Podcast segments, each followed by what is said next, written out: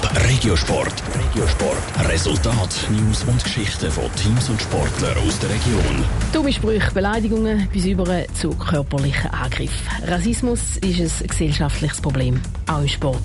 Darum hat sich Swiss Sports History zum Ziel gesetzt, die Problematik in Schulen zu bringen und die Jungen so bezüglich Rassismus zu sensibilisieren. Andrina Brotbeck. Mit Schülern und Schülerinnen über Rassismus reden. So heißt das neue Projekt von Swiss Sports History. Betroffene von Rassismus im Sport kriegen wenig Raum. Und was dagegen unternommen werden kann, ist häufig auch nicht bekannt.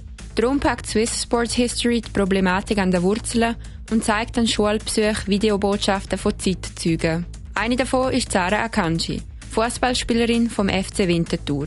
In ihrer Botschaft erklärt sie, wo das Problem liegt, nämlich dass man das Gefühl hat, Rassismus ist dann das Problem von Schwarzen oder von denen, die Rassismuserfahrungen machen. Aber eigentlich es betrifft uns alle und zwar auch die, die nur zuschauen und nichts sagen. Und ich glaube, das ist das Problem, dass man es einfach denen überlässt, die betroffen sind, aber sich selber aus der Verantwortung rausnimmt und nicht einschreitet, nicht seine Meinung sagt und das dann indirekt unterstützt.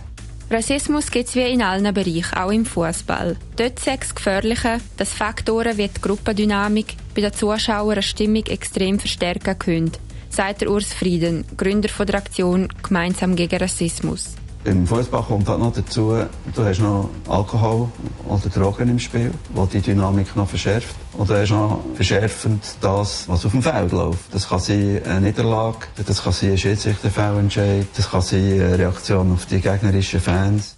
All diese Faktoren würden dann zu grässlichen Stimmungen und auch zu Rassismus führen.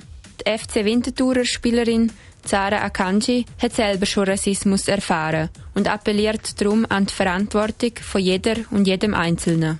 Rassismus im Sport gibt es, weil es Rassismus in jedem Lebensbereich gibt. Es gibt ihn auch nicht nur im Fußball, sondern auch bei anderen Sportarten. Und darum, glaube ich, haben wir alle eine Verantwortung und Aufgabe, um das auf jeder Ebene aufbrechen, wo wir können. Damit sich jede Einzelne und jeder Einzelne auch verantwortlich fühlt, spricht Swiss Sports History mit seinem Projekt darum auch schon die Jungen eben die Schüler und Schülerinnen an. Top Regiosport, auch als Podcast. Mehr Informationen gibt's auf toponline.ch.